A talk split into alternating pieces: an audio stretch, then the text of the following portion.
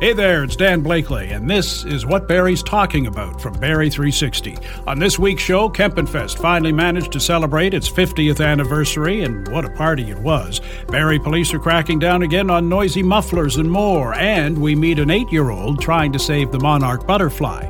But first, hard to find a walk in clinic anymore. Two of them in Barrie this week became after hours clinics for patients of participating physicians only.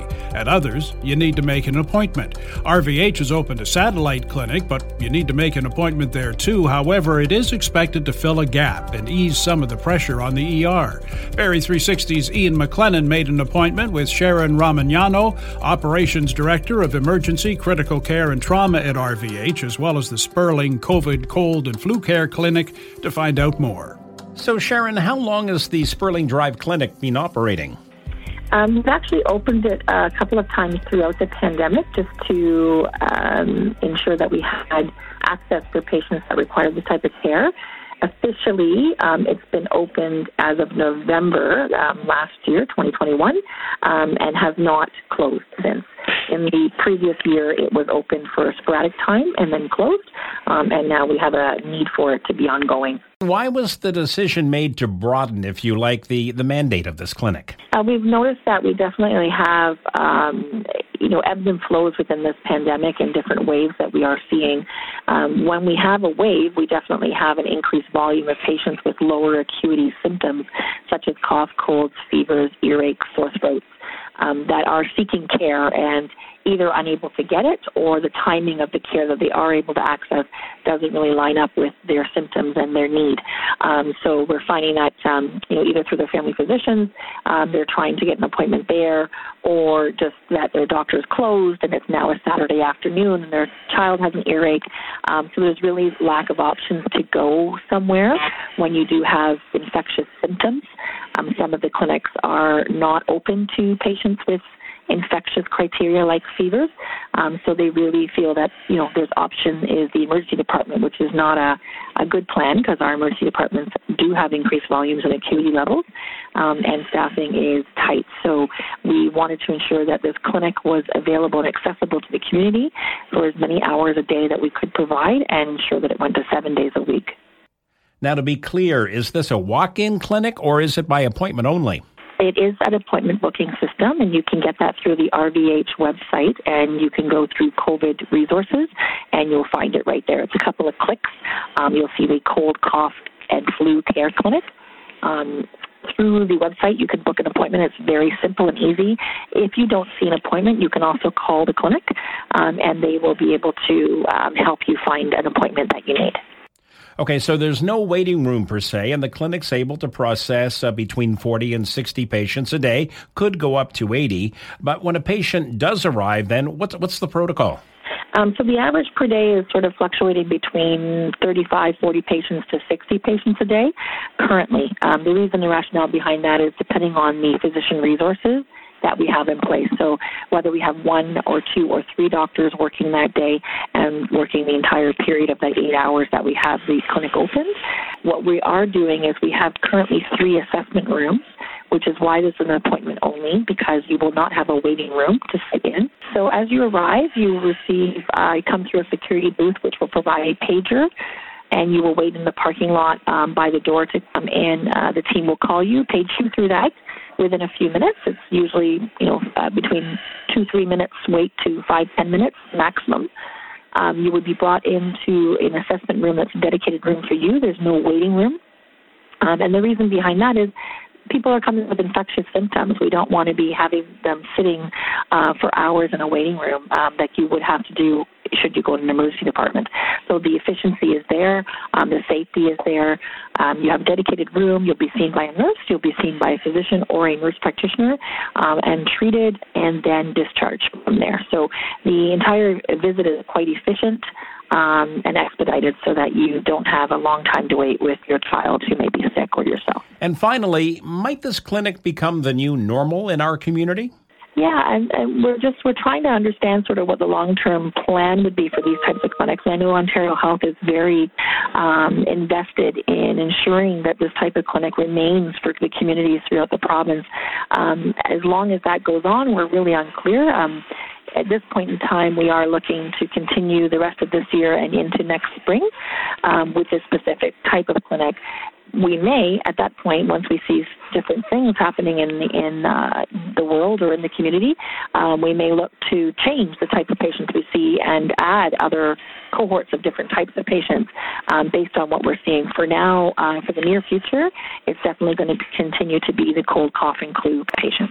Barrie 360's Ian McLennan in conversation with Sharon Ramagnano, director of the RVH COVID Cold and Flu Care Clinic on Sperling Drive.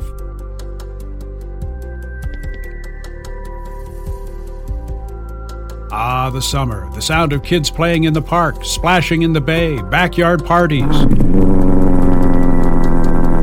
Noisy mufflers.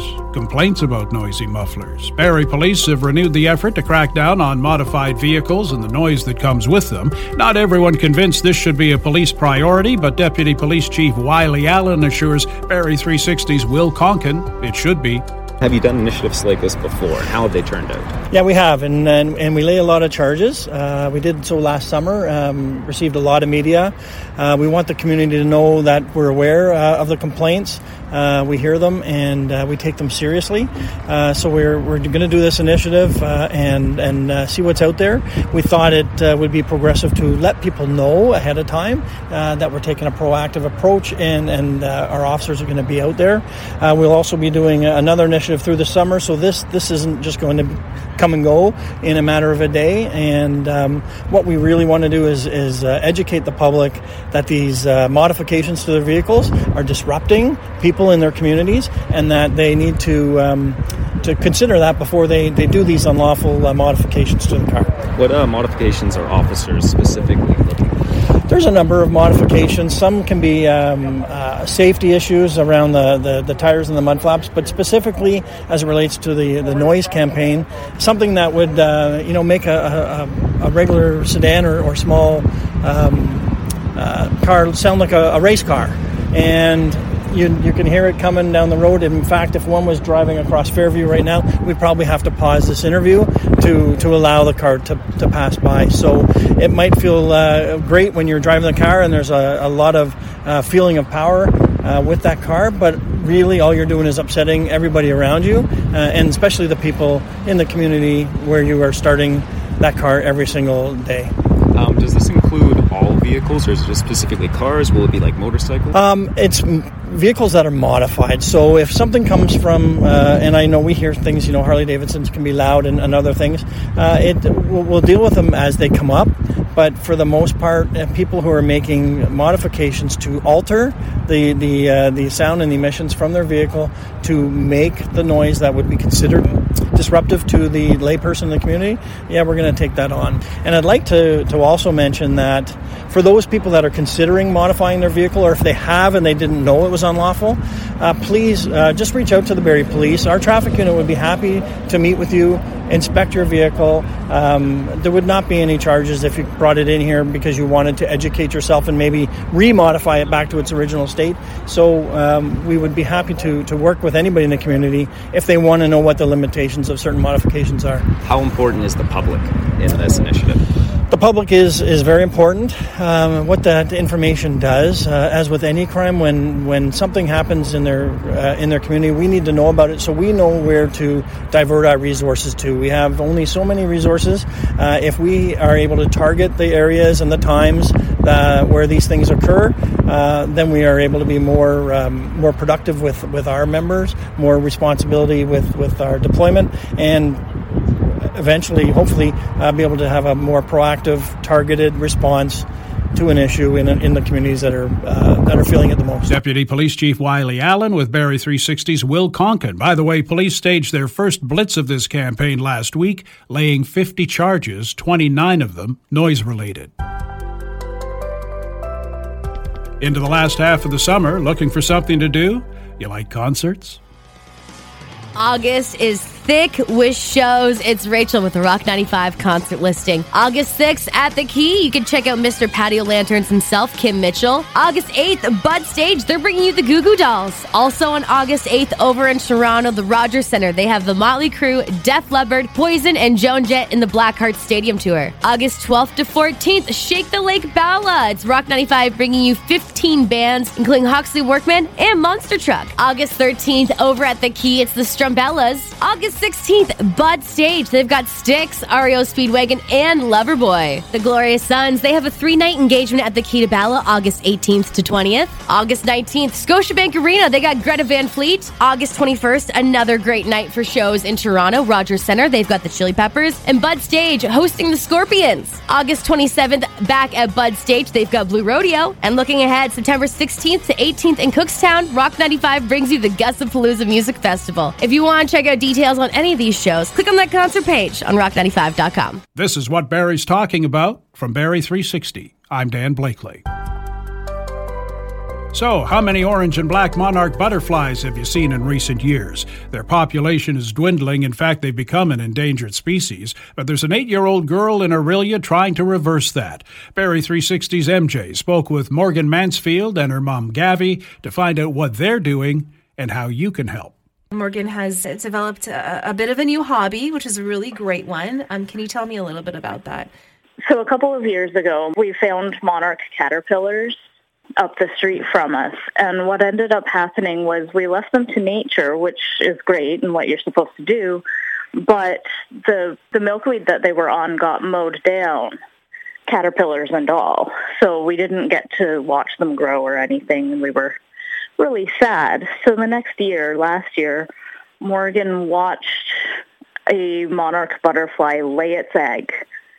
And she came running inside and said, I just saw a monarch and it was laying an egg and I've got the egg right here on a leaf.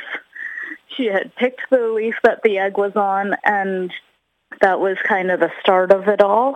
We had some milkweed in our, in our backyard, but we didn't have enough to sort of rehome these in the wild, so we raised them last year. This year, she's setting out to make sure that they have enough habitat, that they have enough milkweed throughout the city, um, so that they are able to continue their life cycle and not have to worry about getting mowed down. How exactly are are you um, doing that? Because that, that's a pretty big undertaking. Rather than um, asking the city not to continue maintenance, which they obviously have to do, um, we're more about building habitat. So we came across this initiative called the Butterfly Way Project, and it's with the David Suzuki Foundation. And we applied to become Butterfly Way Rangers, which are basically people who work with the David Suzuki Foundation Butterfly Way Project to uh, create pollinator habitat and create what's called a butterfly way by planting at least 12 native plant gardens uh, within their neighborhood or city or whatever. So that's what we're focusing on is having as many people plant pollinator gardens as we can, and we're growing as many plants as we can from seed to be able to give away uh, to people who want to be part of this initiative. What exactly are are you guys um, basically asking for from from the community to sort of help Morgan with her project here? So we are asking people uh, who have some space who would like to have a pollinator garden on their property. Um, we're asking them to join us to plant um, pollinator plants. We have lots of plants that we can uh, give to people who sign up with the initiative. Our aim is to create 12 new pollinator gardens in Orillia. Okay, and is Morgan available to talk to me? Uh, yeah. Hi. Hi, Morgan. How are you? Good. You would like people to sort of, I guess, join you and help you in making pollinator gardens. Um, what kinds of things can, can people do to help out um, both caterpillars and butterflies? Plant a pollinator garden and leave the milkweed alone. Okay, and that's really easy to do, right? Yeah. Yeah. So what do what do you have to do to plant your garden? Just plant the flowers and then just let nature take care of it? Yeah. Sometimes you have to water them if it's really hot and it hasn't rained in a long time. All right, Morgan, you did such a good job. Thank you so much. Morgan Mansfield and Mom Gavi, if you want to help, they can be reached at morgansmonarchs at gmail.com.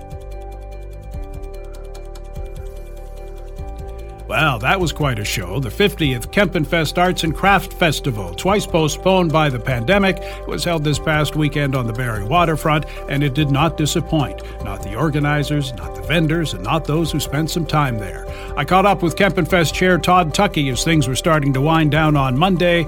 He may still be coming down off a three day high. Some of our uh, arts and crafts vendors had sold out Sunday morning, like roughly 20 of them said they'd already sold out of everything they brought, which was amazing because they had stocked extra for this year, expecting a good comeback. So it's been great. Uh, you know, talking to the food booths, they have done amazingly well. Beer garden and with the uh, the um, bands and stuff has been just great. Like it's great to see everybody back out, enjoying and giving back to the community. You had some challenges in the months leading up to this, just coming out of the pandemic and finding all the things that you usually had and had access to.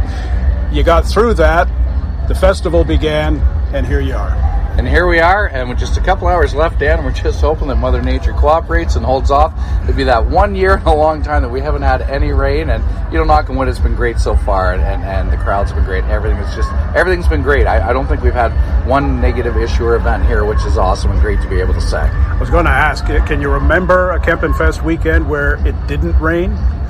Uh, we're going back, Dan, probably close to 20 years when I can maybe remember one and maybe because you're right. Every every Kempenfest, there's a shot of rain coming in at some point over the weekend. A little damper on things, but typically it's just a little damper, which is okay.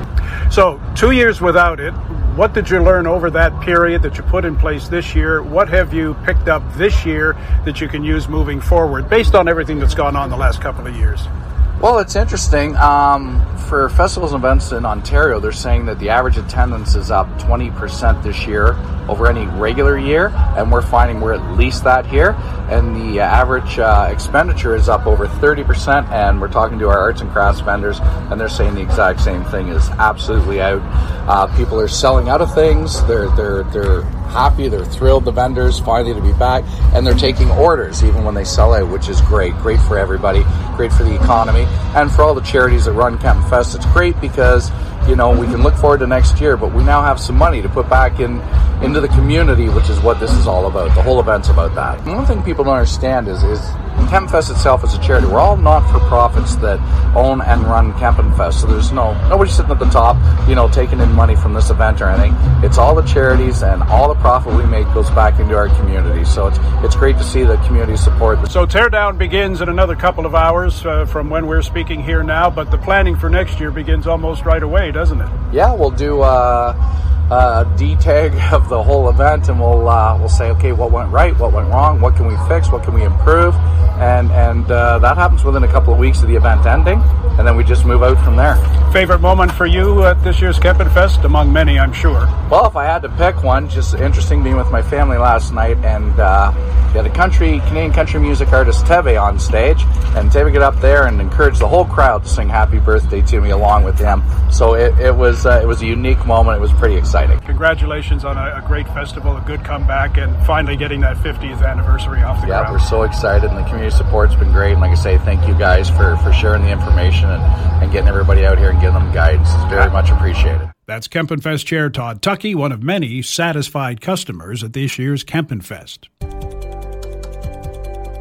And we're done. Thanks to Ian, Will, MJ, and Rachel for their contributions this week. If you like what you heard, please subscribe to what Barrie's talking about. Maybe rate it, review it. You can also keep up with what Barrie's talking about on Facebook and at Twitter at Barrie360 and on our website, Barrie360.com. Look forward to getting together with you again next week. I'm Dan Blakely.